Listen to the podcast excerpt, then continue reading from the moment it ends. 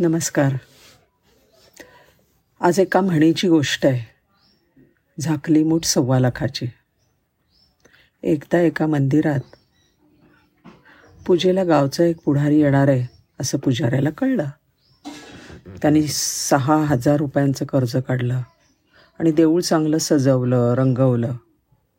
नेता आला पूजेला मोठा मोठ्या डामडौलामध्ये पूजा झाली आणि त्यांनी दक्षिणा म्हणून शंभर रुपये ठेवले पुजेऱ्या पुजाऱ्याच्या ताटात. ते बघून पुजाऱ्याला घामच फुटला.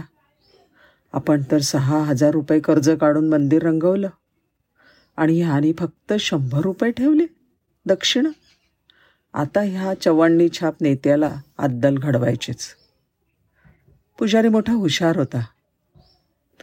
पुढारी महाशय गेल्याबरोबर पुजाऱ्याने ते शंभर रुपये मुठीत घेतले.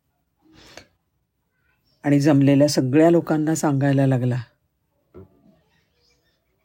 मंदिरात दान केलेली एक वस्तू आहे. ती मला नाही झेपणार. म्हणून मी तिचा लिलाव करतोय. आपापली बोली लावा. ही वस्तू साधीसुधी नाही बरं का? ही वस्तू आपले पुढारी दादांनी ठेवलेली आहे. आता गावच्या मुखियाने देवाला काही वस्तू ठेवली आहे म्हटल्यावर ती साधी का असेल?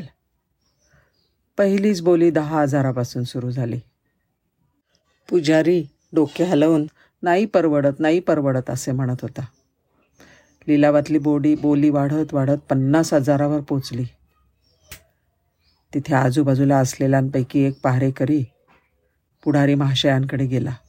धावत धावत गेला आणि म्हणाला साहेब त्या पुजाराने आपण मंदिरात दान केलेल्या वस्तूचा लिलाव सुरू केला आहे तो ती वस्तू दाखवतही नाही आणि काय आहे ते सांगतही नाही. त्यांनी मुठीतच ठेवली आहे. पण एक मात्र तो सांगतोय की ही वस्तू तुम्ही ठेवली आहे देवाला दान म्हणून. हे ऐकताच त्या नेत्याला घाम फुटला. तो पळत पळत आला.